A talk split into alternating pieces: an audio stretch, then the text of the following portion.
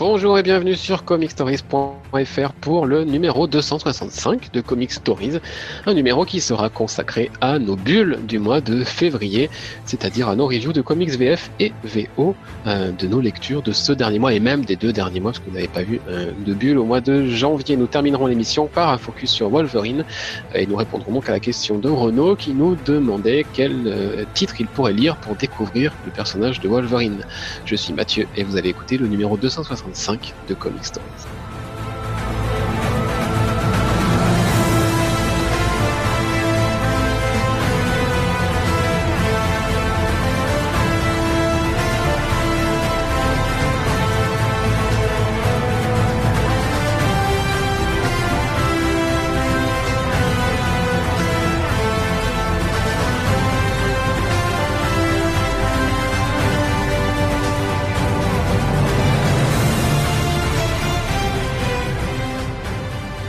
Et pour ces bulles de février, euh, des habitués des bulles, Anthony. Et salut. Et Léo. Hello. Alors deux parties dans l'émission, une partie super-héros et une partie indies, euh, comme c'est souvent le cas, et puis donc notre focus pour, terminer.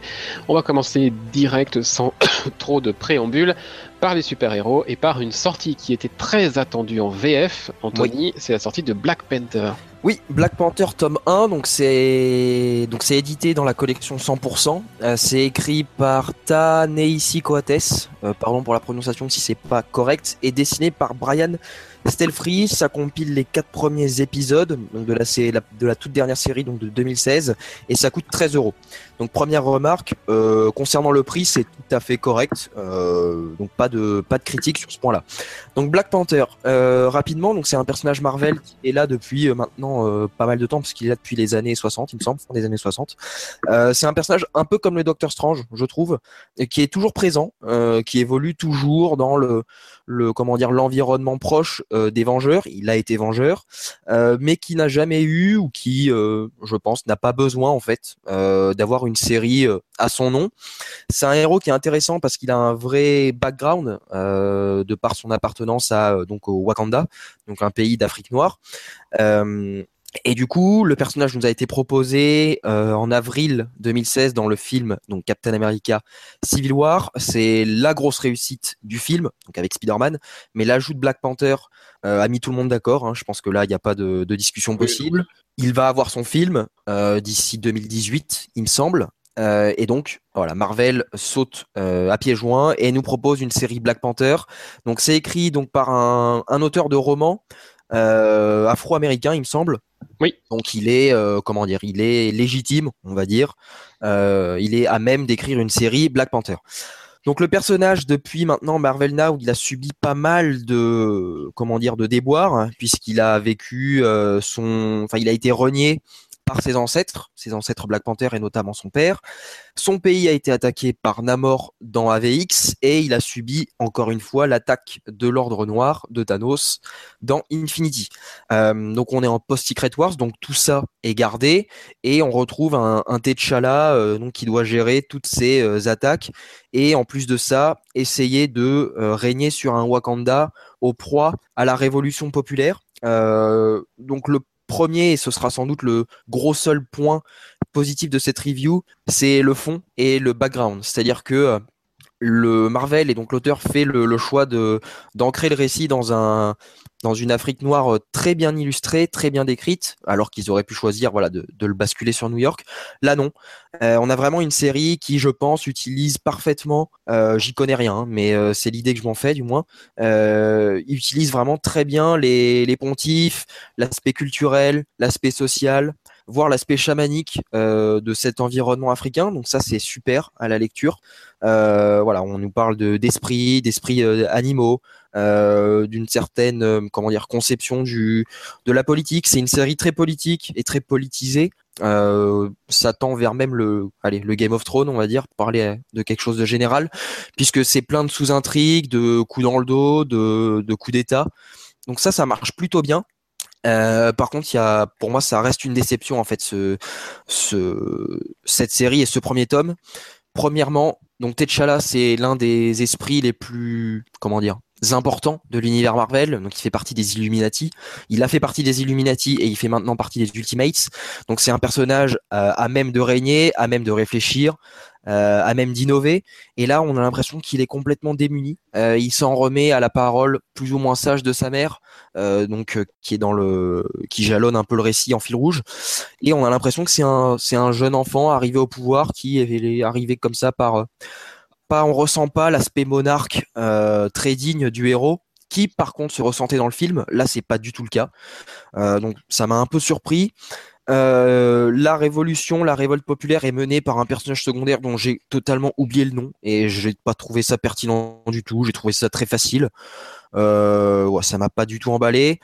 À côté de ça, on a une troisième intrigue qui met en scène donc les Dora Milaje. Euh, donc c'est en fait la garde personnelle du, du roi, euh, donc du Black Panther. Donc c'est une garde essentiellement féminine qui ne supportent plus les directives de leur roi. de toute manière, il n'est pas très présent, donc je ne sais pas trop comment ça peut se mettre en place. Passons. Euh, donc elles vont fomenter ça dans leur coin. Il y a une petite relation, euh, lâchons-le, lesbienne, c'est pas, pas, qui se met en place. Pareil, c'est assez facile. J'ai pas trouvé ça très pertinent. Euh, on a un, pareil, espèce de, chaman qui s'allie au premier venu. J'ai pas trouvé ça là aussi assez très intéressant. Euh, en plus de ça, graphiquement, euh, donc Brian Selfree, c'est globalement très correct. C'est malheureusement trop classique. J'ai trouvé ça même brouillon. L'ancrage aide pas parce que j'ai, pareil, ça m'a paru très gras. Euh, un peu à la David Finch, enfin l'ancrage de David Finch qu'il pouvait avoir quand c'était pas très beau. Ça m'a fait un peu cet effet-là.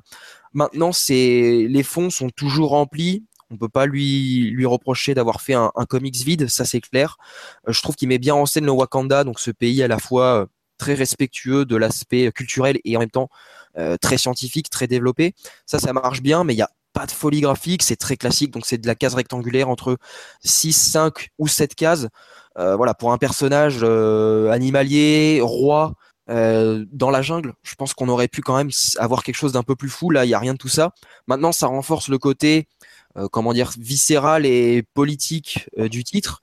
Donc ça, c'est d'un côté, c'est un bon point, de l'autre, ça l'est pas.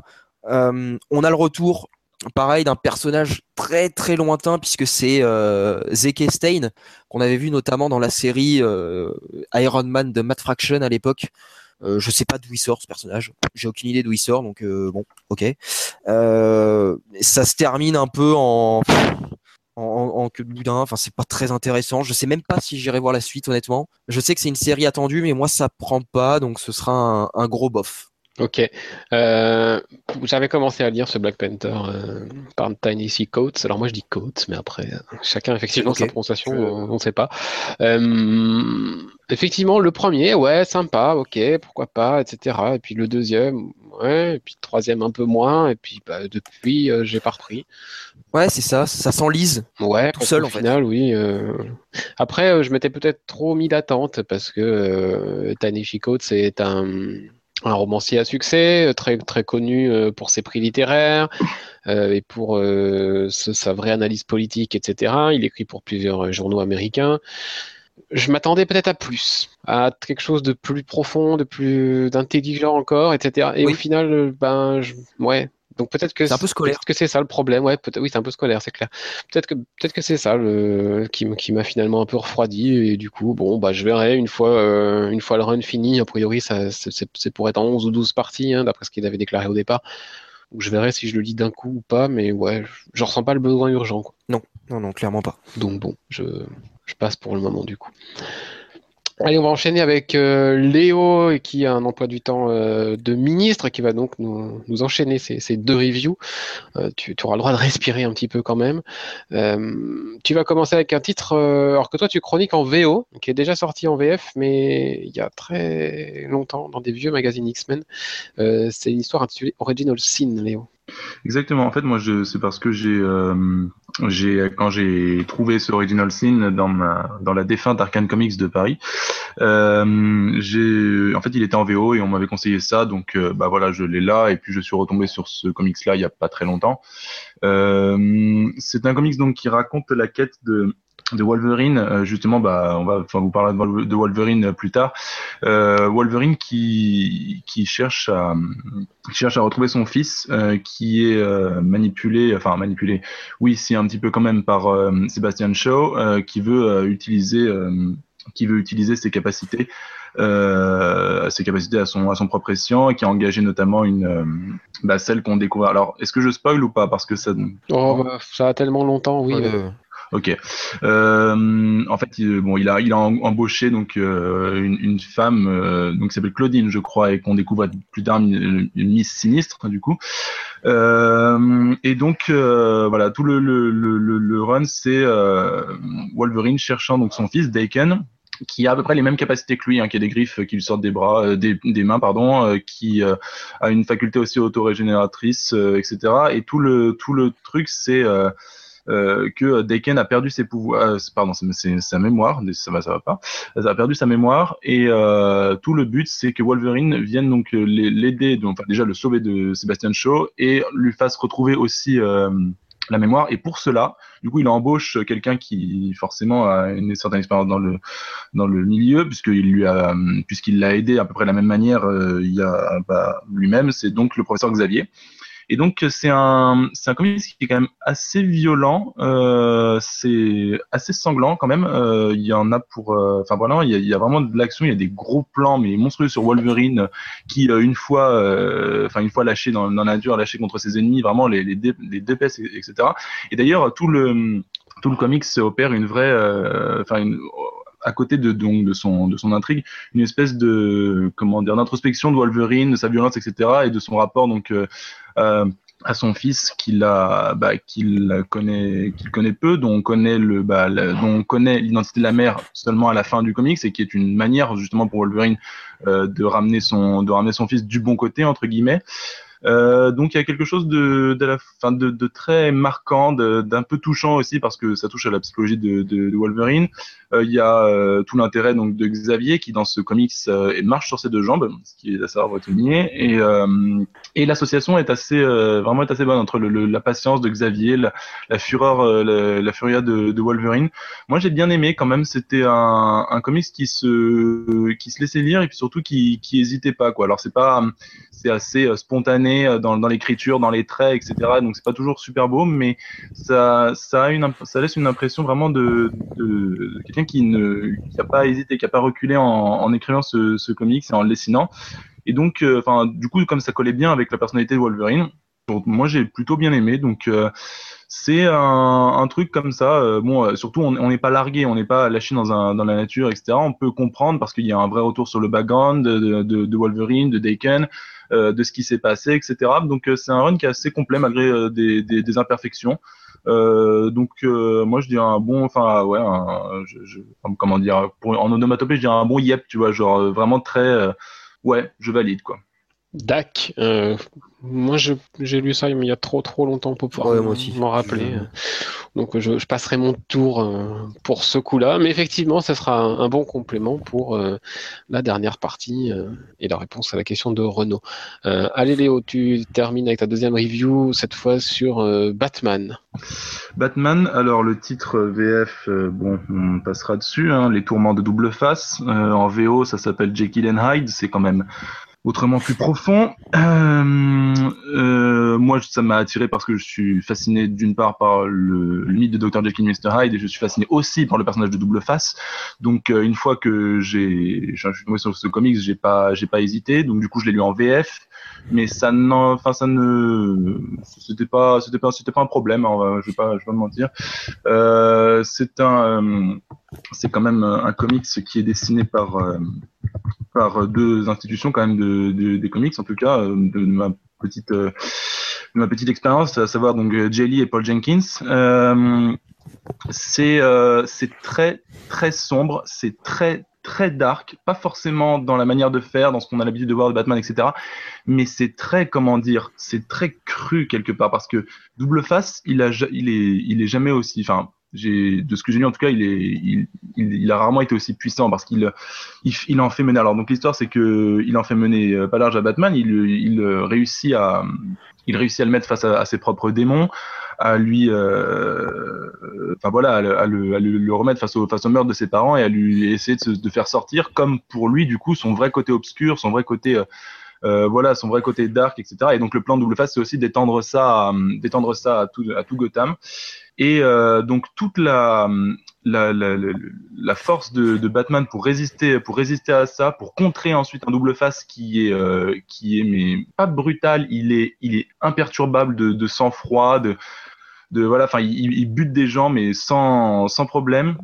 Euh, et puis surtout, il y a une vraie exploration du, du, personnage de double face, de tout ce que là, là, quand même, je spoilerai pas parce que quand même il faut, enfin c'est c'est un truc à découvrir, mais on voit toute l'origine, la vraie origine de, de, double face, de sa de sa personnalité, de pourquoi et ben justement cet acide qu'on lui a balancé à la gueule a développé euh, à développer donc cette personnalité un peu hardcore qu'on euh, que, que l'on connaît euh, du coup euh, tout ce qui tout ce traumatisme qui remonte vraiment à l'enfance qui a qui est pas forcément enfin qui a peine ébauché dans les films et qui mais qui là est vraiment prend une, une certaine place parce que surtout bah c'est vraiment enfin à partir du moment où on découvre un peu ça et ben la, toute une partie du toute une partie du comics inclut du coup cette ce, ce, traumatisme chez chez Double Face et, euh, et tout le tout le truc de Batman, c'est quand même de, de, de combattre ça, d'essayer de d'en appeler à la bonne euh, à la bonne euh, partie de Harvey, mais en même temps de de de, de, de, composer avec euh, avec le Hyde en lui.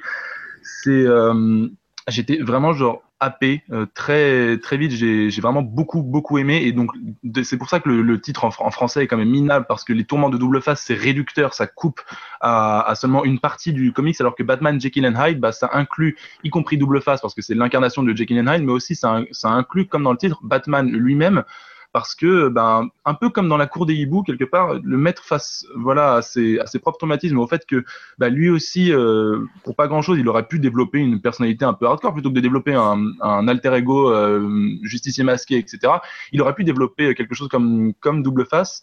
Et toute cette exploration bah voilà de la frontière à laquelle se situe Batman justement pour éviter de, de basculer dans le côté obscur est fascinante absolument fascinante et, euh, et pour ceux qui, euh, qui voudraient bah, découvrir Double Face ou même qui le connaissent déjà, c'est tout aussi bien parce que c'est une vraie plongée dans sa dans sa psychologie etc. Moi j'ai adoré en tant que fan du personnage, bah, j'ai adoré et je vraiment je peux que le recommander. C'est en plus bah, il coûte 15 euros du coup en, en urban, en VF etc. pour euh, 132 pages je crois ou un peu plus. Enfin c'est euh, vraiment un comics moi que je recommande mais euh, totalement. Et je suis pas aussi expert que vous deux mais je le recommande vraiment totalement. Très bien. Euh, donc c'est dispo, tu le disais, chez Urban. Et Urban, ouais. Donc a priori en stock un peu partout. On n'a pas les problèmes de, de, rupture de stock mmh. sur de très rares titres chez Urban. Eh bien merci Léo. On va un petit peu changer l'ordre. Du coup, Anthony, je te propose de, de commencer notre mini partie euh, valiante avec euh, Bloodshot Reborn. Ouais, la suite. Donc Bloodshot Reborn, tome 3, L'homme analogique. Donc c'est édité chez Beast Comics. C'est écrit par Jeff Lemire et dessiné par Lewis Larosa. Euh, donc là, c'est un tome un peu, euh, un peu de folie furieuse, puisqu'en fait, Jeff Lemire, euh, je pense qu'il a écrit ça en, sortant d'une séance de Mad Max Fury Road, parce que c'est ça en fait. C'est en gros le comics démarre, on est on ne sait pas trop pourquoi, projeté dans le futur, donc avec un Bloodshot euh, qui s'est rangé avec donc euh, Magic, donc l'amour qu'il avait rencontré dans les dans The Valiant, il me ouais. semble. Ouais. Dans The Valiant, donc ça une petite continuité qui se met en place, c'est toujours plaisant. Donc il est rangé dans une espèce de Californie, euh, voilà, très Bad Max Fury Road, donc entre des des mésas, des déserts, euh, des, des endroits très venteux, des dunes. Donc c'est assez particulier comme ambiance, ça marche très bien et ça va partir dans une une déferlante de violence puisqu'en fait il y a une une dernière cité qui regroupe un peu toute la richesse et toutes les comment dire les, ressources en fait de la zone et euh, il va euh, il va en fait se comment dire il va trouver la il va, il va prendre en fait une quête qui va le mener jusqu'à cette ville et on va découvrir indice par indice comment ce futur s'est mis en place euh, il y a évidemment un twist à la fin, au milieu. C'est très très fin. Euh, c'est vraiment génial en fait. Je sais pas trop comment dire ça, mais c'est assez génial. Il y a des éléments Valiant qui reviennent puisqu'on va avoir Ninjak, mm. on va avoir du Exo Manowar, on va avoir du Livewire, je crois. Oui. Il me semble, qui revient. Donc c'est ça emprunte plein de points de l'univers Valiant, un peu à la sauce rail, c'est-à-dire que ça intègre l'univers Valiant, mais dans son propre univers. Donc ce tome-là, c'est un peu la même chose, mais sauf que c'est euh, c'est déjanté du début à la fin, c'est ultra violent. Euh, là, voilà, c'est vraiment un univers euh, mature et sans concession. Le héros, ne, ça s'agit pas en vieillissant, clairement pas. ces nanites fonctionnent au top de leur forme, c'est purement jouissif à suivre. Euh, et on a Lewis Larosa qui là explose tout. Euh, c'est ultra dynamique, c'est très graphique, c'est des compositions de pages absolument magnifiques. Il y a une double page de, de plongeon avec Bloodshot en centre de la page et Ninjak en, en fond gauche. C'est clairement une des plus belles doubles pages euh, de l'année déjà, je ah pense. incroyable. je, pense qu'on peut le dire. Euh, c'est un super tome. Euh, l'émir ne se repose pas sur ses lauriers puisqu'il relance tout de suite l'intrigue euh, à la dernière page. On a tout de suite cette, euh, cette relance et cette, cette envie frémissant d'aller voir donc le tome 4 qui va arriver, je pense, au cours de l'année. Donc encore une fois, bon, je suis toujours un peu frileux autour de cet univers Valiant. Je sais pas trop pourquoi, puisque ça m'a jamais déçu. les titres sont toujours de, au moins, de bonne qualité, voire excellents.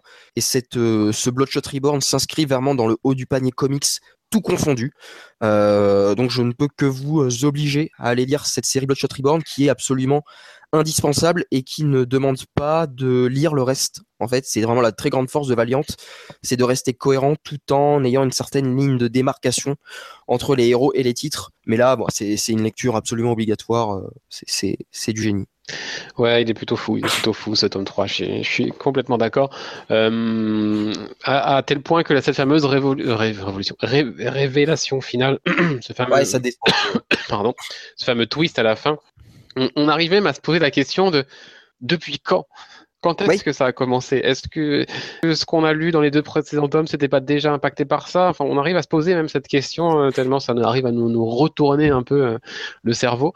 Euh, Jeff Lemire référence de Valiant. Bon, il s'auto-référence parce que c'est lui qui, qui l'a écrit, mais du coup, voilà, il nous prouve encore une fois qu'effectivement dans cet univers, tout, tout est lié, tout est connecté, et même si on peut tout lire séparément, effectivement, tout avance en même temps et tout se référence il s'auto-référence, mais Bendy s'auto-référence oui, Marvel, mais bien sûr. Ah oui, tu peux le bien le faire ou pas le bien le faire, ça c'est clair. Non, mais là c'est bon. Après voilà, il y a moins de numéros. Il y a, y a, on est quoi au numéro euh, 13, 15, euh, 13 ouais. Ah ouais.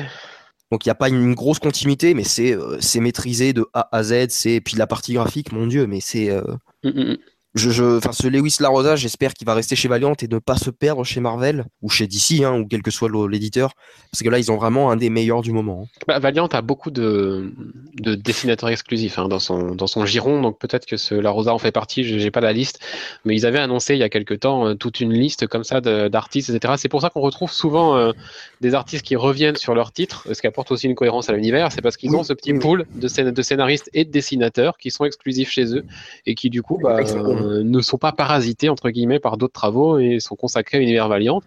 Euh, c'est peut-être ça aussi qui apporte cette, unité, je disais, en termes d'histoire, euh, bah, parce qu'effectivement, quand on travaille que sur un univers, eh ben, on s'y consacre, on lit ce qui se passe ailleurs et, chaque histoire nous prouve que les scénaristes mhm. lisent ce qu'il se passe ailleurs ou que les éditeurs font leur boulot, l'un ou l'autre. Oui, mais, mais cette double page, putain, mais incroyable. Il y en a une autre, hein. il y en a deux des doubles pages dans l'album qui sont, qui sont assez folles. Il y a une double page de coup de pied, je crois, aussi. Oui, coup de pied dans ta face. c'est magnifique. magnifique. Ouais, ouais. Non, non, euh, effectivement, on a pour ceux qui ne le connaissaient pas, euh, et j'en faisais partie, hein, euh, on a découvert là un futur grand ah oui, oui. peut-être que peut c'était un déjà grand, mais en tout cas. Il... Voilà, c'est. Voilà c'est magnifique. Vraie révélation, vraie révélation. Euh, on va on va continuer dans le dans le Valiant, dans le Bliss Comics. Donc euh, Bloodshot Reborn, c'était un peu l'événement du début d'année. On en avait un autre, c'était l'intégrale de Xo Manowar, la première partie de cette intégrale, puisque Xo Manowar a duré 50 numéros en VO. Alors oui, Bliss est généreux, mais Bliss n'allait pas nous faire un bouquin de 50 numéros, c'est juste pas possible. Enfin bon, on va pas se plaindre. Hein. Voilà, donc on a euh, le premier tome sur deux, donc de l'intégrale Xo Manowar. Le, le, deuxième tome arrivera en fin d'année, si j'ai bien compris. Euh, c'est scénarisé par Robert Venditti, qui a scénarisé les 50 numéros de la série Exo c'est à souligner. Euh, il y a une partie de l'album qui est scénarisée par Matt Kint également. Et puis au dessin, on retrouve principalement du Carrie Nord, mais aussi du Lee Gerbert, du Trevor Ursine et du Doug Braithwaite pour être euh, complet. 752 pages pour ce beau bébé qui ne vous coûtera que, entre guillemets, 49 euros. Le contenu, c'est Exo Manowar numéro 1 à 22 et la première partie, le début de Unity, et numéro 1 à 4 de Unity, euh, qui était très lié à l'intrigue de, de, XO et qui du coup été intégré dans cet épisode. Alors XO Manowar, ça parle de quoi? XO Manowar, c'est la première série par laquelle l'univers euh, Valiant s'était relancé et ça commence en l'an 402 euh, et on découvre Arik, Arik de Daci qui est euh, l'héritier des Visigoths qui est amené à prendre le trône qui est en guerre, en lutte contre les Romains pour sauver son peuple et maintenir le peu de liberté que qu'a encore son peuple qui est pourchassé par les Romains. et puis une nuit, il va y avoir une énième bataille Arik pense être confronté à des Romains, mais pas du tout. Il est en fait euh, attaqué par euh, une race alien, une race alien hyper avancée euh, par rapport à l'époque sur Terre, qui s'appelle les Vignes, qui vont l'embarquer sur son vaisseau avec quelques-uns des, des Visigoths. Euh, il va être euh, captif, euh, maintenu, capturé sur ce, sur ce vaisseau en esclavage pendant, pendant quelques temps. Il va toujours garder cette envie de liberté et, et se comporter un peu comme, comme le rebelle de, des esclaves. Ah ça va lui attirer quelques problèmes. Il va finir par lancer une révolte euh, avec succès, euh, puisqu'il va croiser le chemin d'une d'une relique sacrée vénérée par les vignes, euh, qui est l'armure Shannara, qui va entrer, euh, qui va le choisir en fait, euh, qui va le choisir lui pour la porter. Euh, ils vont être en, va, va naître alors une sorte de relation symbiotique entre lui et son armure, et grâce à elle, il va, avoir évidemment des super pouvoirs, etc. Et il va pouvoir se libérer des vignes et revenir sur Terre. Sauf que ce qui semblait n'être que quelques mois, années dans le vaisseau était en fait 1600 ans sur notre Terre. Euh, et du coup, il va débouler sur Terre dans les années 2000. Donc forcément, ne rien comprendre à ce monde-là. Euh, se trouver parachuté dans un monde où son peuple n'existe plus. Euh, il n'y a plus de Daci, il n'y a plus de Visigoth, il n'y a plus rien de tout ça. Il va chercher euh, désespérément à les retrouver, mais il va vite comprendre que bah, c'est plus possible. donc il ne comprend pas ce monde. Le monde ne le comprend pas, ne sait pas qui il est, d'où il vient. va le prendre longtemps pour une menace, peut-être même jusqu'au bout. Vous le verrez en lisant ce, ce volume. voilà le monde ne le comprend pas, il ne, comprend pas le monde, euh, il va être pris par certains pour un allié, pour quelqu'un de bien, euh, il va être pris par d'autres comme une menace pour la Terre, et c'est la même chose pour le lecteur. Et c'est une des forces de, ce, de, cette première partie de, l'intégrale d'Ixo, c'est que même nous, lecteurs, par moment, on va se dire, oh là, il, est un peu extrême, il va un peu loin quand même. On va être parfois avec cette limite où on va se dire, mais est-ce qu'il est gentil finalement? Est-ce que c'est vraiment un gentil ce mec-là? Euh, ou est-ce qu'en fait, euh, sous prétexte de vouloir euh, sauver son peuple, retrouver son peuple, défendre la liberté, etc., il fait pas pire ou la même chose en tout cas que ceux qui étaient à une époque ses oppresseurs. Il y a toujours un peu cette espèce de limite, comme si XO était sur un, fil en, équilibre très précaire et que d'un moment à l'autre, il pourrait basculer du côté héros ou du côté méchant de manière plus ou moins définitive. Et ça, c'est assez intéressant. Et c'est assez intéressant aussi d'avoir le point de vue du monde, le point de vue des autres héros de l'univers Valiant euh, face à lui, euh, qui est hyper puissant, qui est quand même, euh, ben voilà, va difficile à maîtriser si jamais il pète un plomb et qu'il devenait un, vilain. Va falloir gérer ça sans savoir si vraiment c'est une menace ou un héros. Lui, il va falloir qu'il gère ce nouveau monde. Et moi, j'ai trouvé ça évidemment très bien j'ai hâte d'avoir ce deuxième tome et de, et de terminer l'épopée de, de euh, jusqu'au numéro 50 graphiquement, c'est bah, ça se tient puisqu'il y a un dessinateur principalement. Hein. les autres sont là pour euh, dessiner quelques quelques filines ou quelque chose comme ça, mais mais voilà, ça, ça, ça, se tient plutôt. Et encore une fois, on a tout cet univers Valiant qui intervient à un moment ou un autre. On nous parle du, du projet Rising Spirit, de Toyo Arada qui intervient. Euh, Unity fait partie de tout ça. Euh, Ninja qui est là aussi. Un arc, tout un arc avec Ninja d'ailleurs. Enfin, voilà, il y a l'univers Valiant est là. On n'a pas besoin de le connaître pour euh, pour apprécier même si on n'a jamais lu Ninja, eh ben, l'arc sur Ninja est super compréhensible et, tout autant intéressant que si, si on le connaît. Donc bah encore une fois, c'est une réussite. Encore une fois, c'est un tour que moi je vous conseille. Je sais que toi tu l'as commencé, je sais pas trop où t'en es, donc je n'ai rien spoilé, je n'ai rien dit, je suis resté hyper critique. Euh, D'abord, t'en es où? Et jusque là, ton avis, c'est c'est du même acabit ou pas? J'en suis au Unity 1, donc en gros ah oui, trois quarts. T'as avancé. Au, oui. au trois quarts du tome, ouais. Ouais, ouais. Euh, alors j'ai commencé donc euh, je pense le premier arc en fait. Je vais pas révéler ce qui bon on se doute plus ou moins ce qui s'y passe mais je vais rien dire. J'ai trouvé ça un peu un peu classique un peu c'est convenu. Non mais c'est convenu. Le premier arc un peu bébête ouais ouais ouais. Et au, au, fur et à mesure le ton monte. Il y a quelques petits messages euh, et quelques petites idées qui sont très sympathiques euh, notamment sur ce ce retour des vignes et leur rencontre avec XO parce qu'on se doute bien qu'ils vont revenir mm -hmm. j'en dirai pas plus je trouve que là c'est très intelligent en fait, euh, bizarrement.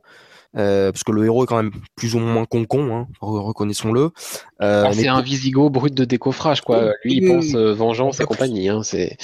Mais pour, pour autant, c'est pas idiot. C'est même plutôt réfléchi. C'est effectivement très violent. Et il y a, oui, cette, cette, dualité qui se dessine au fur et à mesure. Donc, pour l'instant, c'est plutôt une très bonne surprise. En plus, l'édition est de qualité et bon, pour le coup, c'est assez généreux. Ça reste cher, mais par rapport au contenu, c'est assez imbattable. On a du contenu euh, bonus à la fin de pages. Encore 100 pages de bonus. Donc euh, oui, effectivement, si vous êtes fan de space opéra bien bourrin avec pour autant un petit message léger hein, et un petit message de fond derrière, euh, allez-y. Euh, à noter ce petit effet doré sur la couverture auquel je ne m'attendais pas du tout, qui m'a complètement décontenancé quand j'ai eu le bouquin entre les mains.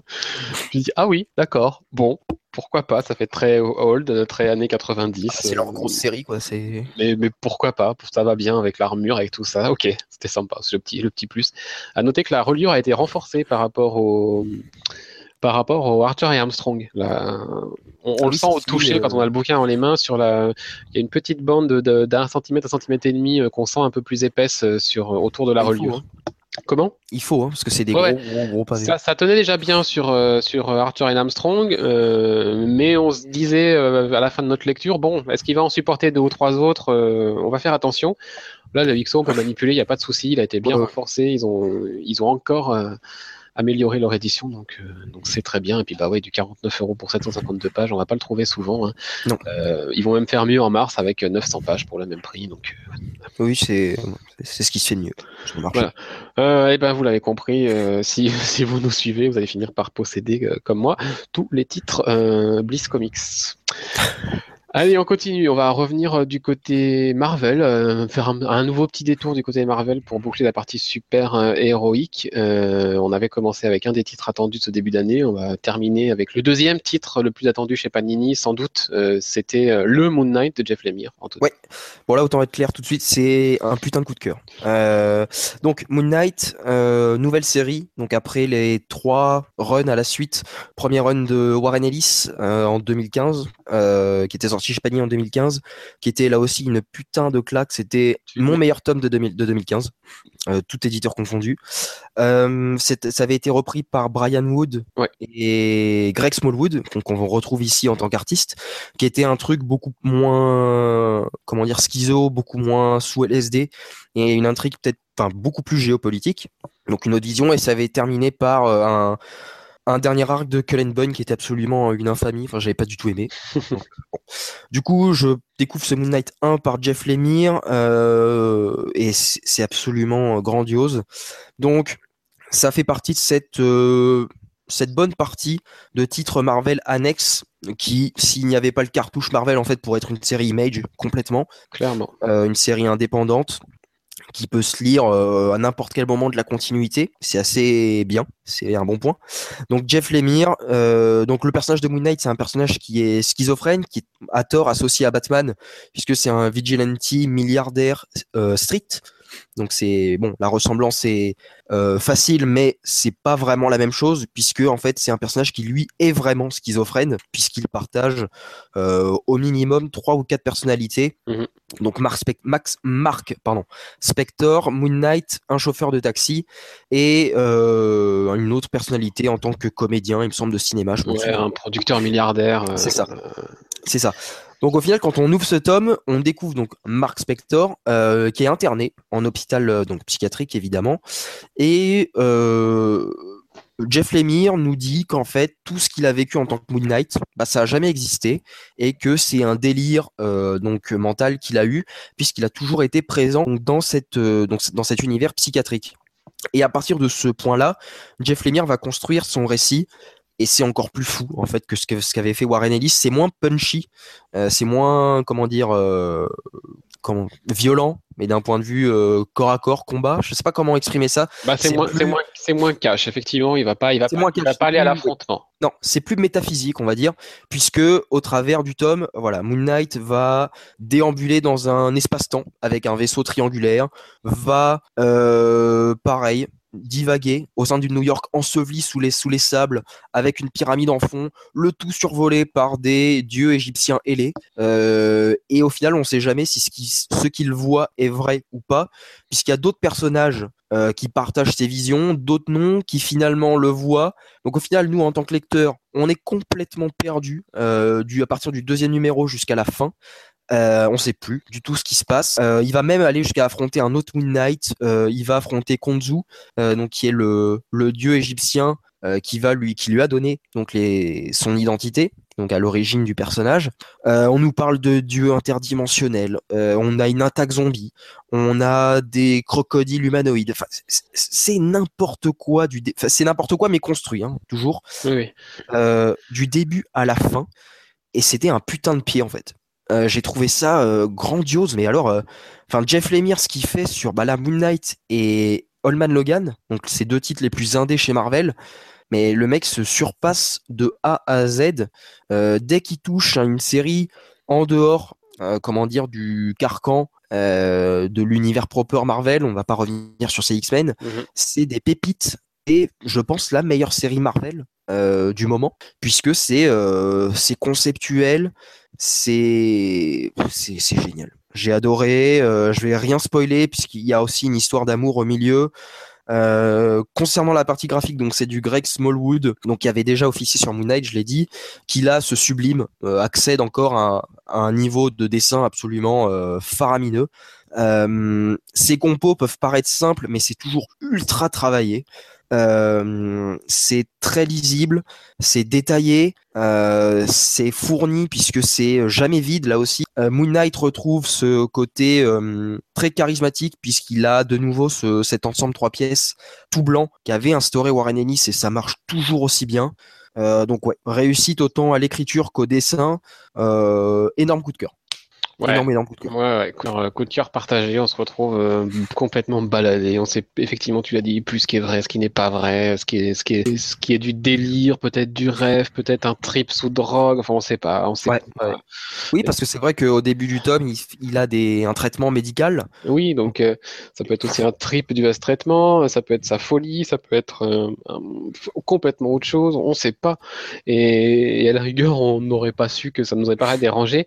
J'ai presque regretter les dernières planches C'est-à-dire bah, on, a quand même une réponse sur la fin.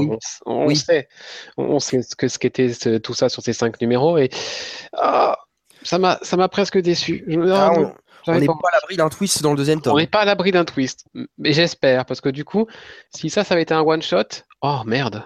C'est vrai. Oh, une fin, une fin à la con. Maintenant, il y a, y une suite, le run continue, euh, donc on peut espérer peut-être qu'effectivement, euh, ce ne soit pas tout à fait ça et qu'on nous ait encore baladé. Et j'espère, j'espère que ce sera ça. Euh, J'ai totalement confiance en Jeff Lemire. Ouais, on peut, on peut, on peut penser qu'effectivement, voilà.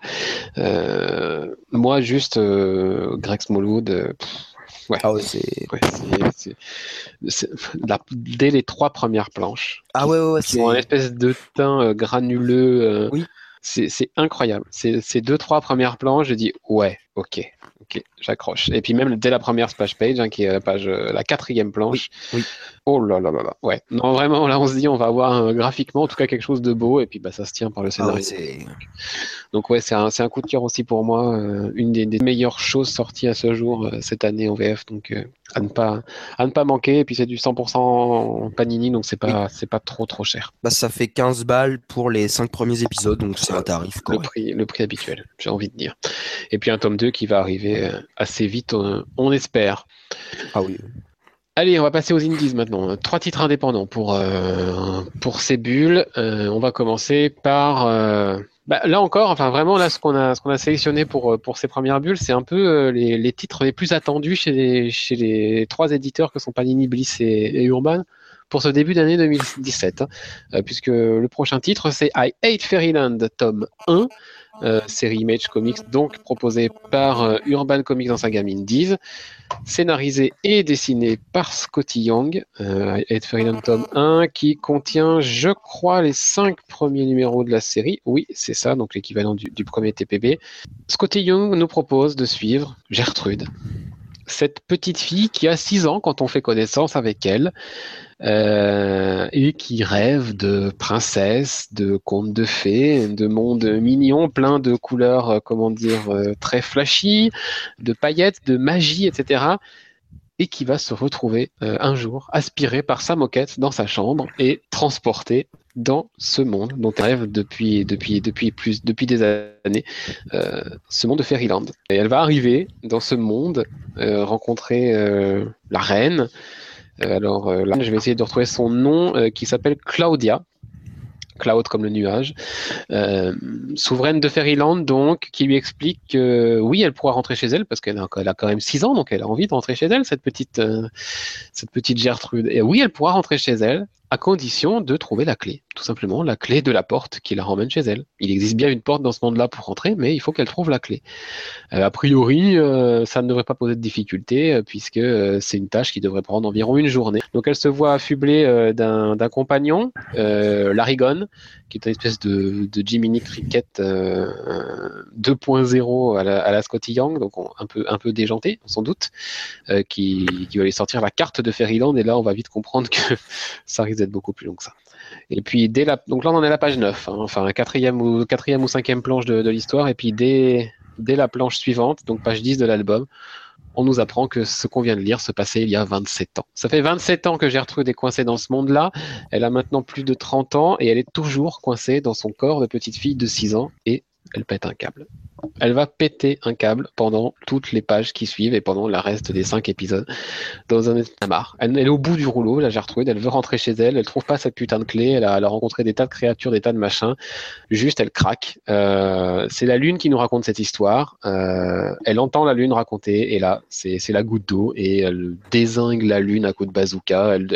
Et comme toutes les étoiles étaient témoins de tout ça, elle va les exécuter une par une à la mitrailleuse. Euh, et donc on va avoir une pluie d'étoiles filante ensanglantée sur, euh, sur, le, sur le pays de, de et ça va continuer comme ça pendant cinq épisodes complètement fous. Un déchaînement de, de violence, de, de trash euh, et d'insultes et d'insanité euh, à n'en pas finir. Kurban a eu la bonne idée de, de traduire très intelligemment en nous disant, en nous remplaçant des putains par des flutins, sa mère la flûte par exemple, des choses comme ça. ce qui fait que l'insulte est toujours là. C'est plus sympa qu'avec des symboles, je trouve, et ça, rajoute au côté comique de, de l'histoire. Donc gros bon point, gros bon point pour la traduction des insultes. Des fois, on se retrouve même à essayer de à passer sur des phrases et à pas se rendre compte qu'il y avait une insulte et quand on est ah mais si si il y avait un truc euh, dégueulasse là. Mm. donc euh, non très sympa. Graphiquement c'est du Scotty Young. Euh, c'est c'est très coloré c'est très c'est très rose très fluo très très pop voilà. On, pourrait avoir envie de faire lire ça à son petit cousin de 6 ans mais non non pas du tout hein. non parce que dès la planche d'après c'est hyper dégueulasse hyper trash. Voilà sous, sous les aspects vert fluo et, et rose acidulé c'est hyper violent hyper gore par moment, aussi bien dans le texte que dans le, que dans le dessin. Donc là, c'est Scotty Young qui, qui, prend les comptes et qui les, qui les passe à la moulinette. C'est du bon, c'est du très très bon que ce que soit Hate Fairyland. J'aurais aimé que dans la, que dans la version française, on ait ce qu'on a à la fin des singles, c'est-à-dire qu'à la fin de chaque numéro en VO, euh, Scotty Young écrit une lettre au lecteur où il revient un petit peu sur ce qu'il a raconté, où il revient un petit peu sur ce qu'il a raconté, en faisant des petits commentaires méta, en disant euh, vous avez vous avez forcément pensé en lisant tel truc que je que je référençais que je référençais ça, et ben oui vous avez raison, et, il, et il part dans un espèce de, délire aussi dans sa lettre, euh, tout en nous teasant sur l'épisode suivant. Et j'aurais aimé avoir ça dans les bonus, puisque là on n'a aucun bonus, on n'a rien. On a juste euh, cinq épisodes, ça se termine, fin du cinquième épisode. On a euh, deux couvertures en bonus. Quand je dis deux couvertures, c'est le vrai nombre. Hein. Galerie de couverture, bah, il y en a deux. Voilà. Bon. C'est léger niveau bonus, euh, mais c'est mais c'est ouf dans l'histoire. Donc euh, voilà, 10 euros pour ce tome 1, prix découverte chez Urban, 136 pages. Allez-y, c'est dingue, c'est complètement déjanté. Tu n'as pas lu toi J'ai lu le premier arc en VO. Ah, ah si, quand même. Euh, j'avais trouvé ça très bien, euh, très bon, et effectivement très décapant, très frais, très ultra violent. Mais euh, j'ai peut-être l'impression que ça tourne un peu en rond, en fait. maintenant, le premier tome tel qu'il est, c'était oui, c'était jouissif. non, c'est un tome qui peut se lire en one shot. Hein. Certes, il y a une conclusion ouverte avec un cliff à la fin, mais on peut lire ce premier tome et s'arrêter là. C'est vrai, c'est vrai. C'est vrai. Oui, oui, effectivement. Euh, non, non, c'est une super série. Euh, ça change de tout ce que vous aurez et ce que vous lirez très certainement. Et mention spéciale au, à son petit Alfred maison là, euh, l'espèce de verre de. C'est le meilleur personnage, je trouve. Euh. L'espèce de verre luisant, ouais. Je sais pas ce que c'est comme, bestiole, ouais, son, son Jimmy Cricket, ouais, il est énorme. Il est énorme celui-là. Et lui aussi, il en bave avec Gertrude. Ah oui, mais il a toutes les répliques qu'il lâche, c'est du, c'est des petites pépites à chaque fois, c'est, super. Oui, oui. Euh, et puis, ce qui est bien dans ces dessins, c'est que si on fouille bien toutes les images, etc., on va trouver des trucs, des trucs très très sympas, des références geek, pop culture et tout, cachées, très très très sympas. Euh, allez, on continue. Alors là, on n'est pas du tout dans le même ton. Hein. Là, on va, on va vite redescendre l'ambiance. On va, on va, mettre, on va se plomber un peu, euh, parce que tu, tu vas nous parler bah, d'une histoire vraie. Oui, donc euh, Dark Knight, A True Batman Story. Donc précision, je l'ai lu en VO, donc ça date un peu. C'est sorti ou ça va sortir en VF ça, là. Ça vient de sortir en VF chez Urban. Maintenant, voilà. Donc c'est un, c'était un graphique novel en fait édité chez Vertigo, mais qui mettait en scène en fait, c'est un peu particulier. Donc c'était écrit par Paul Dini et dessiné par Eduardo Risso. Mhm. Et donc pourquoi c'était édité par Vertigo? Parce que Paul Dini en fait va raconter son agression qu'il a subi, euh, donc je sais plus trop, euh, dans les années 90, il me semble, 80, mhm. je sais plus. À l'époque de la série animée Batman, dans ces eaux-là, un petit peu après. 92 ou quelque chose comme ça. Euh, et donc en fait, en gros le récit c'est ça, c'est il va mettre sur papier sa vie, donc l'avant, son enfance, sa période où il devient euh, animateur, dessinateur pour des studios d'animation, euh, le succès de son Batman euh, Animated Series, ses succès mérités et reconnus, son agression et ce comment ça a changé sa vie. Et en fait, il va le faire via le regard des icônes d'ici et notamment des icônes Batman et notamment les personnages qui interviennent dans sa série animée. Et donc on se retrouve avec des un Paul Dini en monologue intérieur, avec Batman d'un côté, le Joker de l'autre, l'ensemble du, euh, du cast de la série, donc tous les vilains. Et donc il en ressort quelque chose d'assez particulier, euh, presque féerique, dans le sens très... Euh, très fantastique de la chose, mais c'est à la fois très humain, puisque cette agression, donc c'était une histoire vraie, c'est très violent, mais à la fois très commun, malheureusement, je pense, la manière dont c'est raconté, ça s'est déroulé. C'est-à-dire qu'il sort d'une, euh, d'un rendez-vous galant, enfin d'un rendez-vous avec une nana, puisqu'il est quand même reconnu, lui. Euh, donc il a plus ou moins l'opportunité de, se taper euh, la nana qu'il veut. Il conclut pas, il rentre, comment dire, la, queue entre les jambes, si je peux me permettre. il se fait agresser. donc sur le trottoir, comme on pourrait se faire agresser globalement tous les jours. Si à, cause d'un mauvais regard, euh, voilà. À cause d'un mauvais regard, voilà, tout simplement. Euh, l'erreur à ne pas faire aujourd'hui, malheureusement. Il est laissé pour mort, il est battu. Euh, il rentre chez lui comme il peut. malheureusement, le milieu artistique fait que les connaissances qu'on a ne sont que des connaissances professionnelles et il n'a que très peu d'amis sur lesquels il peut se reposer.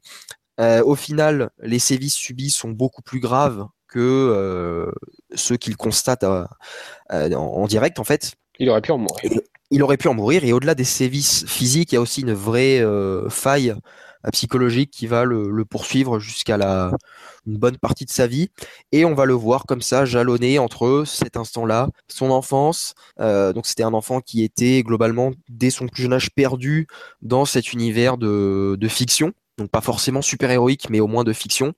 Euh, en quoi ça a influencé son métier? Comment il a réussi à se remettre de cet événement tragique euh, en se plongeant dans son travail, euh, en se comment dire, en se reposant sur la la comment dire l'aspect très quand je, je sais pas comment dire ça, mais le le, le, le, fait que Batman va lui remonter les, le moral et le, l'exigence en fait physique et morale que lui impose Batman, bah, c'est ce qui va le faire progresser et le sortir de cette, euh, de cette, de cette tourmente. De l'autre côté, on a le Joker qui lui va lui le rabaisser en lui disant tu, tu, tu devrais le retourner les, les buter euh, tout simplement. Et de l'autre tu as Batman qui, qui, lui répond non tu peux pas t'abaisser à ça. Enfin c'est très particulier comme lecture c'est très personnel euh, c'est vrai qu'on peut avoir ce côté du style euh, bon bah j'étais une grande star, j'ai vécu ça, du coup je vous le raconte, mais pas du tout. Je pense que c'est très sincère comme euh, comme bouquin et comme histoire. et c'est finalement une des un des meilleurs comics sortis l'année dernière, et donc cette année en VF, ce sera sans doute l'un des meilleurs. ça a pas pour vocation, je pense, d'être comment dire un, un, grand comics mais c'est quelque chose de très personnel et de très fort. Euh, c'est très ça peut être très déprimant mais au final le message qui en ressort est assez valorisant et c'est un message je pense d'espoir. Et c'était une, une, super lecture en, en, toute intimité. Ouais ouais c'est quelque chose qu'on n'a pas l'habitude de lire clairement. Euh, moi Paul Digny est un grand monsieur hein, des, des, comics et, de, et des séries oui. animées aussi l'univers animé. Euh, on ne connaissait pas forcément ce, ce moment-là de sa vie qu'il qu a choisi de nous raconter aussi pour euh, peut-être tourner définitivement la page. Ça, mais encore que pourra-t-il définitivement oublier ce qui lui est arrivé ce soir-là? On, on, en doute, mais, mais voilà, il, il, nous livre voilà son témoignage, son expérience. Euh, il nous raconte ça sous le regard de, de des personnages qu'il a, il a créés pour certains ou qu'il a qu'il a, développé, hein, voilà, qu'il a développé pour d'autres. Il y a une espèce parfois de, de, de froideur chirurgicale dans la manière qu'il a de raconter oui. et, et d'analyser ce qui s'est passé ce soir-là. On dit un moment, où je, ça je me rappellerai longtemps, je pense, où il va prendre un bain, etc. Et dans, dans la manière de raconter l'histoire, il dit je vais prendre un bain et, et je, je m'en doutais pas à ce moment-là, mais c'est peut-être ce qu'aurait pu me tuer. Nanana. Enfin voilà, il y a une espèce de de détachement au moment où il raconte les faits qui est assez euh, assez ouais. perturbante, touchante. Je ne saurais pas trop quoi dire, mais en tout cas, la manière qu'il a de nous le raconter, de nous livrer ça euh, sans, sans phare. Euh... Ouais, ouais, c'est vraiment, je, je, me livre. Ouais, et une espèce de. Il finit sa catharsis avec ça. Et... C'est vraiment touchant, c'est vraiment bien écrit, c'est très beau graphiquement. Eduardo Risso, euh, c'est vraiment donné pour, euh, pour ce graphique novel. Euh, Peut-être conscient de, de l'importance que ça avait pour Paul Dini. Il n'a il a pas voulu se rater là-dessus et c'est réussi. Mm -hmm. Graphiquement, c'est à la hauteur de l'honneur que lui fait Paul Dini d'illustrer ouais. sa vie et ce passage très sombre de sa vie. Donc non, c'est vraiment. Euh... Je pense que c'est quand même un monsieur qui a, enfin moi pour ma part, bercé euh, mon ah bah oui. Ah bah, Paul. Je, je, lis des comics notamment, enfin pas que, mais grâce à lui en partie. Euh, du coup, le voir là revenir sur cet événement-là, puisque c'est quand même constitue le cœur de sa carrière. Mmh. Euh, donc cette cette série animée. Euh, puis le voir cet événement tragique très personnel, c'est assez touchant.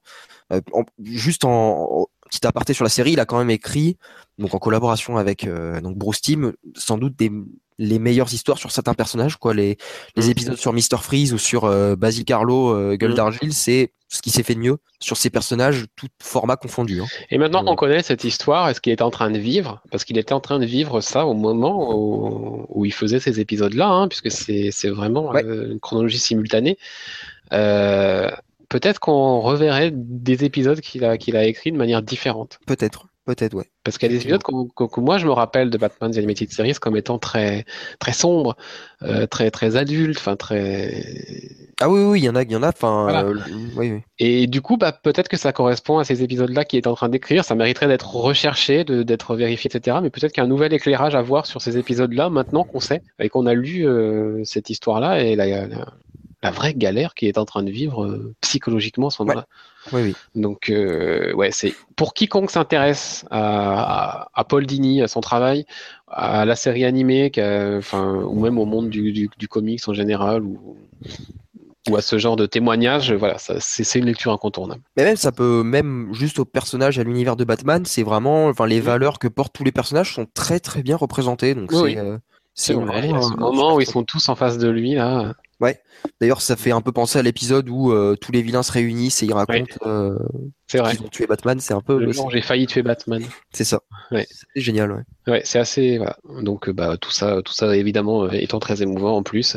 Donc voilà, ça coûte uniquement 14 euros. Urban a fait l'effort de ne pas le proposer pour trop cher, donc c'est vraiment accessible à tout le monde. Oui, parce qu'en VO, c'est très cher. Euh, C'était 20 balles, je crois. C'était 20 balles. ouais. Mais au final, au final, ça, le- ça en aura valu le coup. Mais, mais voilà, c'est 14 euros chez Urban, donc n'hésitez pas. Ça s'appelle en français Dark Knight, une histoire vraie. Ouais, c'est. Ça va, ils ont pas trop été. Il y a toujours le jeu de mots sur le, le Dark Knight, donc ça va. Voilà, ils ont, ils ont laissé ça. Euh, et bien voilà, on va continuer dans la lumière et dans la, joie avec le dernier titre de ce mois, euh, qui est un titre VO, parce que ça n'existe pas en VF. Euh, ça s'appelle Afterlife with Archie. Euh, ça fait un petit moment que j'avais envie de vous parler de ce titre-là, et puis comme ça sortait pas en VF, je me suis dit merde. Et puis non, finalement, allez, il faut que je vous en parle. Donc Afterlife with Archie, Book 1, euh, Escape from Riverdale, par Roberto Aguirre Sacasa au scénario et Francesco Francavilla, le grand Francesco Au dessin. Euh, ce premier TPB recueille les cinq premiers épisodes d'Afterlife with Archie. Afterlife with Archie, c'est une histoire qui a commencé par une couverture. euh, par la couverture du numéro 23 de Life with Archie, euh, qui était une couverture qui montrait un personnage euh, de l'univers Archie, Jughead, en mode zombie, en train de pourchasser Archie euh, sur cette couverture-là. Euh, et puis Roberto Aguirre Sacasa a vu cette couverture et puis l'idée a commencé euh, à germer, à trotter dans sa tête, etc. Il a appelé le patron d'Archie et il a dit ah, j'aimerais quand même bien qu'on fasse cette couverture, ça sera pas qu'une couverture, quoi. Ça se limite pas à juste comme ça un truc parce que c'était le mois d'Halloween et qu'on a fait des couvertures un peu spéciales en mode euh, Tales from the Crypt. Non, non, j'aimerais qu'on aille un peu plus loin. Euh, et du coup, le mec de donc Goldwater de Archie lui a dit bah ok banco on y va. Et Afterlife with Archie est né. Euh, c'est une série qui a beaucoup de difficultés à sortir qui sort un peu quand elle a envie malheureusement au niveau des singles. Euh, ça met des fois six mois entre deux numéros. C'est vraiment le truc qui m'exaspère. C'est pour ça que je lis ça en TP parce que au moins on a un arc hein, complet. Le, le TP2 va arriver là. C'est pour ça que je vous en parle maintenant euh, Afterlife with Archie commence par euh, la mort d'un chien, la mort du chien de Jughead qui s'appelle Hot Dog. Et Jughead, euh, bouleversé, euh, dé- détruit par la mort de son chien, va frapper à Greendale à la porte de Sabrina, l'apprentie sorcière, parce qu'il se dit qu'elle va pouvoir le ramener. Et donc Sabrina va utiliser une magie qu'elle ne maîtrise pas, une magie beaucoup trop noire pour elle, va ramener le chien, oui, mais pas sous une forme. Pas sous la forme qu'on aurait voulu le voir revenir, et ce chien va mordre Jughead, qui va être le contaminé numéro 1 de l'épidémie zombie qui va attaquer Riverdale et complètement euh, décimer la ville, à commencer par les parents de Jughead, etc. Et on va voir euh, Archie qui va, euh, avec tous les personnages qu'on connaît, Betty, Veronica, Kevin Keller et tous les autres, bah, tenter de faire face à cet apocalypse zombie. Alors on est dans un univers qui n'est pas qui utilise les personnages d'Archie mais qui n'est pas canon évidemment hein. il n'y a pas d'apocalypse zombie euh, dans, dans, l'univers d'Archie Euh, donc n'importe qui peut y passer n'importe qui même le personnage le plus en avant bah, c'est quand même Jughead la première victime qui est quand même euh, le personnage iconique euh, le meilleur ami d'Archie qui, qui passe dès le départ il y a des pertes importantes dans ce premier volume aussi. Tout le monde peut y passer, donc on n'est pas à l'abri d'une surprise. Et c'est ça qui, qui, m'a- qui me plaît aussi dans cette, dans cette réinvention. C'est bourré de références. C'est bourré de références à la pop culture. C'est bourré de références aux récits de zombies aussi. Euh, je n'ai pas pu m'empêcher euh, au moment d'une scène de batte, de batte de baseball, hein, de penser à Negan. Euh, il y a un clin d'œil qui, à mon avis, est évident. Il y, a, plusieurs comme ça clins d'œil. Je vais pas, je vais pas tous les dire, mais il y a pas mal de moments où on se dit ah ça, voilà, il y, y a des belles références. Et puis euh, surtout euh, Francesco Francavilla. Oh là là. Francesco Francavilla, c'est un dessinateur qui dessine une ambi- qui dessine les ambiances. Il n'y en a pas beaucoup des comme ça. Ouais. C'est-à-dire que lui, avec, euh, avec son trait, avec les couleurs qu'il va utiliser, euh, du rouge, du orange, beaucoup de teintes de rouge, orange, euh, du jaune, va, va retransmettre une espèce euh, d'angoisse et d'horreur, d'atrocité des scènes assez spectaculairement, où il utilise aussi beaucoup le noir, beaucoup les ombres. C'est assez caractéristique de, son travail. Et là-dessus, il est, il est pas loin d'être à son, à son meilleur niveau parce que vraiment, c'est, il, il, se donne hein, sur cette série. Vraiment, il y a du beau boulot. Là, ce qu'on vous parle, ce dont on vous parle cette semaine, là, enfin ce mois-ci, graphiquement, c'est quand même, c'est quand même à chaque fois du, du, très très très lourd. Hein. Euh, donc ouais, c'est surprenant. C'est les personnages qu'on connaît, mais ils ont tous un petit truc de différent. Il y a, il y a un espèce d'univers horrifique qui est hyper bien installé. Euh, alors, c'est pas, je sais pas de là à dire, ne lisez pas ça en noir, parce que voilà, non, évidemment. Enfin, ça reste du comics. après, moi, ces histoires d'horreur, ça marche rarement sur moi. Donc, peut-être que quelqu'un qui est un peu impressionnable ou tout pourrait le lire en se disant, wow, wow, ok, et flipper un peu. Peut-être. Moi, non, parce que c'est pas le genre de truc qui marche euh, trop sur moi. Mais voilà, c'est une autre version d'Archie. C'est les personnages que moi j'aime et que beaucoup aiment, euh, vus d'une autre manière. C'est assez fou, c'est plein de surprises. Et il y a Archie au centre de tout ça qui assiste à la destruction de son monde. Et c'est ça qui m'a le plus intéressé, plus que ce côté horrifique, invasion zombie, etc. Archie assiste à la destruction de son monde. son meilleur ami meurt devant lui, euh, va aller bouffer un de ses amis au lycée. Euh, son chien va y passer, il, il va être obligé de faire des trucs atroces euh, parce qu'il va vite se rendre compte que ben, il va être obligé de d'éliminer de manière physique hein, des personnes euh, contaminées pour, euh, pour éviter la propagation ou pour lui survivre ou protéger sa mère ou protéger quelqu'un qu'il aime. Et ouais, son monde, son monde va se va s'effondrer. C'est un peu euh, ce que ce que ce que vit Rick au début de The Walking Dead, de manière peut-être plus forte parce qu'on connaît déjà Archie et on connaît déjà ses relations avec les personnes qui sont autour de lui et qui, qui vont vivre ces choses-là. Donc du coup, ça a ce petit côté en plus. Mais voilà, ça sort pas assez souvent en VO. C'est gros problème de retard et ça c'est ça c'est dommage. Donc le TPB 1 qui est un must, euh, qui, est reconnu unanimement par la critique euh, fan de Archie ou pas. Enfin vraiment c'est c'est régulièrement, euh, si vous cherchez les tops dans, les, dans les comics des années passées, After Life Archie est souvent présent. Le premier tome, donc 17,99$ pour les, les 5 premiers TP et énormément de bonus, de galeries de couverture, de, de, de, travaux préparatoires de Franco, Francesco Francavilla. Donc c'est assez garni en bonus aussi, donc c'est un, bon gros TP pour à peine 18 dollars qu'on peut avoir maintenant pour une dizaine d'euros sur, sur les internets. Donc franchement, c'est à tester. C'est quelque chose à tester. Ce sera peut-être votre première porte d'entrée dans l'univers d'Archie, donc allez-y. Et c'est comme ça que le lobbying continue. Je ne demande pas si tu l'as lu, évidemment non. Non, non, je... évidemment non. Allez, on termine rapidement par le focus euh, sur Wolverine. Euh, on va répondre à la question de Renaud qui nous a demandé sur Twitter euh, bah, quel... Alors, je vais essayer de reprendre exactement ce qu'il m'a dit. Hop, ce qu'il a posé comme. Quel était l'intitulé du message hein. Ah, Logan sort bientôt. Bah oui, Logan sort bientôt. La hype, n'est-ce eh euh, Des comics à me recommander pour débuter les histoires du personnage? Point d'interrogation.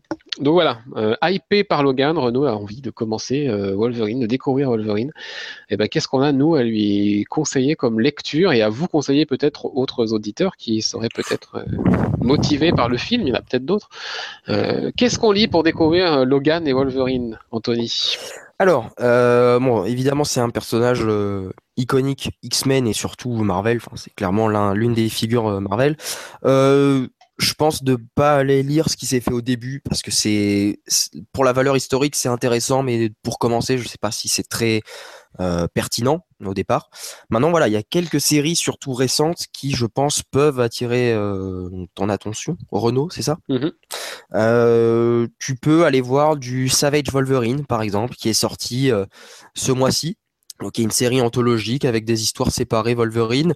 Ça peut te donner un aperçu autour du personnage. Donc, c'est assez. t'as pas besoin de, de comment dire, de t'équiper de toute une continuité derrière toi pour comprendre. Tu as euh, la série donc euh, Marvel Now, qui est disponible qu'en kiosque, qui était correct, passable, qui était un retour en fait euh, de Wolverine jusqu'à la, mort de Wolverine, qui était un, qui est réédité aussi ce mois-ci. Donc là, c'est des séries, comment dire, mensuelles. C'est pas des des, des one shot librairies, on va dire. Il y en a, on va les évoquer après. En termes de séries, donc tu as ces deux séries là, c'est les séries les plus récentes qui sont euh, correctes et qui permettent d'appréhender un peu le personnage. ça, il faut savoir aussi que Wolverine évolue beaucoup dans des séries d'équipes, puisqu'évidemment c'est un, c'est un X-Men. donc ça peut être aussi une porte d'entrée pour avoir un peu ce qui s'y fait en termes de caractérisation et de motivation donc du personnage de, Wolverine. Donc pour ça, et pour moi, il y a trois séries à aller voir. tu as les Wolverine and the X-Men. Enfin, pour euh, tu as d'abord X-Men euh, Schism, donc qui permet de qui découle et qui amène euh, donc Wolverine and the X-Men.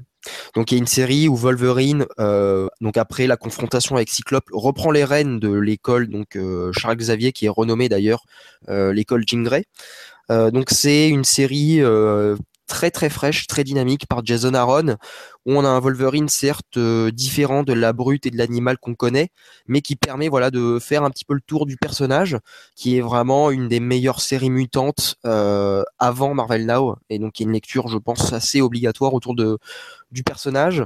Tu as euh, Astonishing X-Men euh, Josh Whedon et euh, John Cassaday. Donc il a aussi une série X-Men, mais qui a un, rôle clé pour Wolverine puisqu'il est euh, membre permanent de l'équipe. Donc il évolue avec Cyclope, Emma Frost, Colossus et mince. Oh, Kitty Pride, Kitty Pride. Donc c'était une super série qui date un peu maintenant, mais qui permet de mettre en lumière aussi le personnage de Wolverine.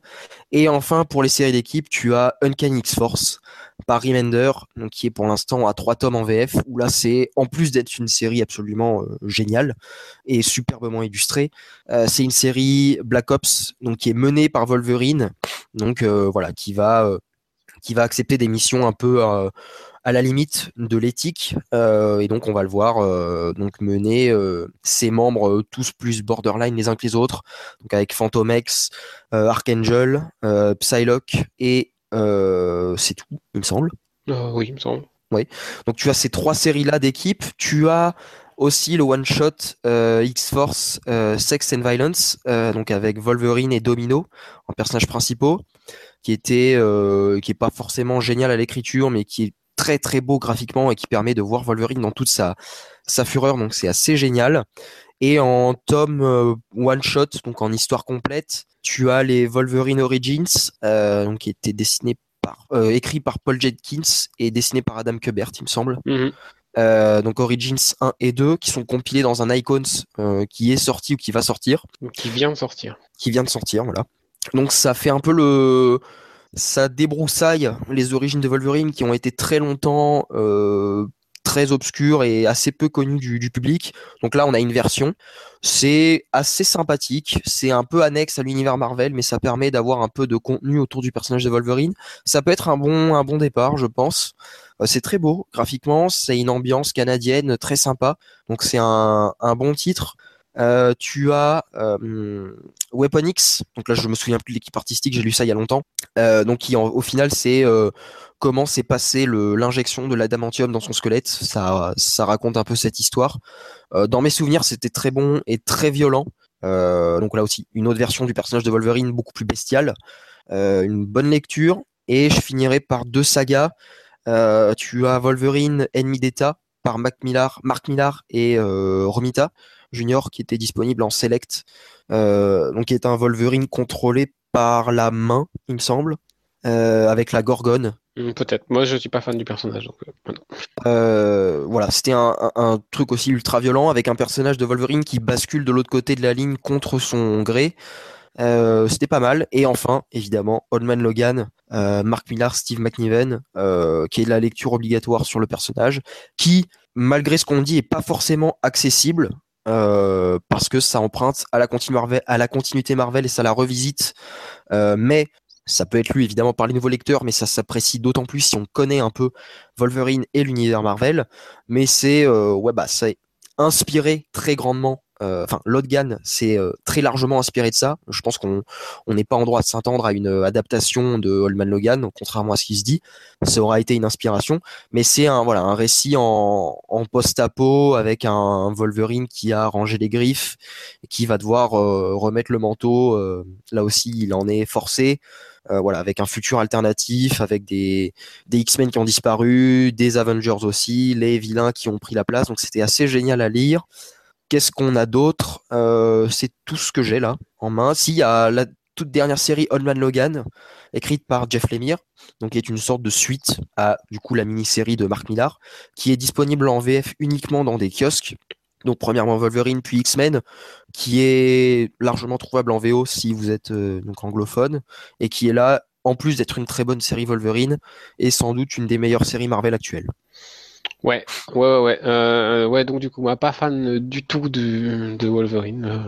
Euh, le moment où j'aurais pu m'y intéresser, c'est le moment où on a commencé à me l'imposer un peu partout au cinéma, dans les, dans les comics, on, l'a forcé. Et, ça, c'est le genre de truc qui, voilà. Donc déjà, j'avais pas une, une, attirance de base pour le personnage. En plus, il y a eu ça, donc euh, stop. J'ai. Bah, euh, euh, par contre, j'ai lu deux trois trucs quand même sur lui et Wolverine et the X-Men. J'avais plutôt bien aimé le début. Ah, c'était génial. Donc ça, c'est le truc que je redécouvre, enfin que je découvre même presque pour le, pour maintenant là où on en est en, deluxe en VF. Donc ça, ouais, effectivement, je suis tout à fait d'accord. Allman Logan, je trouve ça évidemment excellent. Euh, Origins aussi, j'avais lu Death of Wolverine, bon. Oui, je l'ai lu aussi, mais bon, c'est impossible de commencer par ça. Ouais, c'est puis c'est ouais, j'avais pas trouvé ça. Moi, j'ai pas trouvé ça grandiose, mais je trouve que ça faisait un bon bilan de tout ce qui a été Wolverine. Je crois, oui, voilà, sans renverser la table non plus, c'était c'était sympa, quoi. Euh, et euh, le, le, Uncanny Force restera en tête pour moi. Évidemment, évidemment. Et puis, pour bien comprendre aussi le personnage, je pense que lire, alors ça, on va remonter sur des choses un peu plus anciennes, et ça sera des choses que tu liras peut-être, Renaud, ou, ou vous, auditeur, qui, qui voulez découvrir aussi le personnage, un petit peu plus tard, une fois que vous aurez un petit peu découvert quelques histoires. tout ce qui concerne sa relation avec Jean Grey, notamment autour de la saga du Phénix et compagnie, la mort de Jean Grey, choses comme ça, qui sont des choses qui ont marqué le personnage à jamais euh, voilà, ça c'est des choses aussi euh, intéressantes, mais pas lire au début, euh, voilà. Après, il y avait les, les new, les new X-Men par Morrison. Wolverine, a, pareil, a, son background est un peu étoffé. Mais bon, là, pareil, c'est assez inaccessible. Un, c'est Morrison, et deux, c'est Morrison sur les X-Men. Ouais, ouais mais c'était génial. Mm. Donc après, ouais, ouais Wolverine, euh, j'aime pas le lire tout seul, donc forcément, euh, il y, a forcément beaucoup de choses. Je, je, je, préfère aussi le voir évoluer dans comme Deadpool en fait. Je déteste le personnage de Deadpool, mais globalement dans une série euh, où il est confronté à des personnages de fiction. Enfin, je, je me comprends. Ouais. je trouve que ça marche mieux. C'est un peu mm. le même problème avec Wolverine. Donc, euh, donc voilà, on espère que, que cette petite liste de, de recommandations, de conseils euh, aura permis euh, bah, au moins à Renault et à d'autres peut-être de, de découvrir, d'avoir quelques pistes pour aller lire des choses un peu intéressantes sur Wolverine et pour, pour débuter avec le personnage. évidemment, Logan va sortir, donc on comprend aussi la, la, la, chronologie de cette, de cette, de cette question. Si vous en avez d'autres, hein, si, vous souhaitez que dans les prochaines émissions des bulles aussi, on fasse un petit focus comme ça sur un personnage ou sur un thème ou, sur un univers que vous voulez découvrir et vous avez besoin de, petits, conseils ou tout, euh, de petites euh, histoires pour se lancer, bah, n'hésitez pas. Hein. Euh, c'est aussi une émission qui sert à ça, donc n'hésitez pas à nous envoyer vos questions sur redac.comicstories.fr ou sur Facebook ou sur Twitter.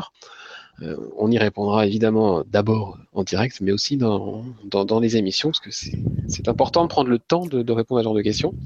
Voilà qui conclut notre 265e Comic Stories. Nous reviendrons prochainement pour de nouvelles bulles. Il va y avoir, il va y avoir des choses à lire euh, dans ce qui, dans ce qui va sortir prochainement. Là, il va y avoir, il va y avoir des choses à, à, aborder, et notamment cette euh, mini-série Divinity 2 qui n'est pas encore sortie chez Valiant, chez Vice plutôt à l'époque où on enregistre cette émission. Sinon, ça aurait été au menu, mais ça sera la prochaine fois. Soyez-en sûrs. Et moi, a priori, je vous parlerai évidemment d'Arbinger. Euh, et puis, et puis d'autres choses. Il y a, y a j'ai une pile de choses que j'ai envie de, de, traiter dans cette émission. Le, le, Black Widow aussi. Ouais, voilà. Et puis, euh, j'ai presque fini le Greg, Greg Roca présente Wonder Woman tome 1. Et je pense que je vous en parlerai aussi le mois prochain parce que ça mérite qu'on en parle. Enfin, voilà, il y a quand même pas mal de choses déjà qui se dessinent pour nous. Donc, on se retrouve très bientôt pour de prochaines bulles. Et n'hésitez pas à vous envoyer vos messages et vos questions. On vous l'a dit, à nous laisser votre avis sur cette émission, sur nos émissions, aussi sur le site ou sur les réseaux sociaux. Puis si un jour il vous prend l'envie de venir parler de tout ça avec nous, eh n'hésitez pas, nos lignes sont ouvertes, nos émissions aussi. En attendant, évidemment, bonne lecture. Et ciao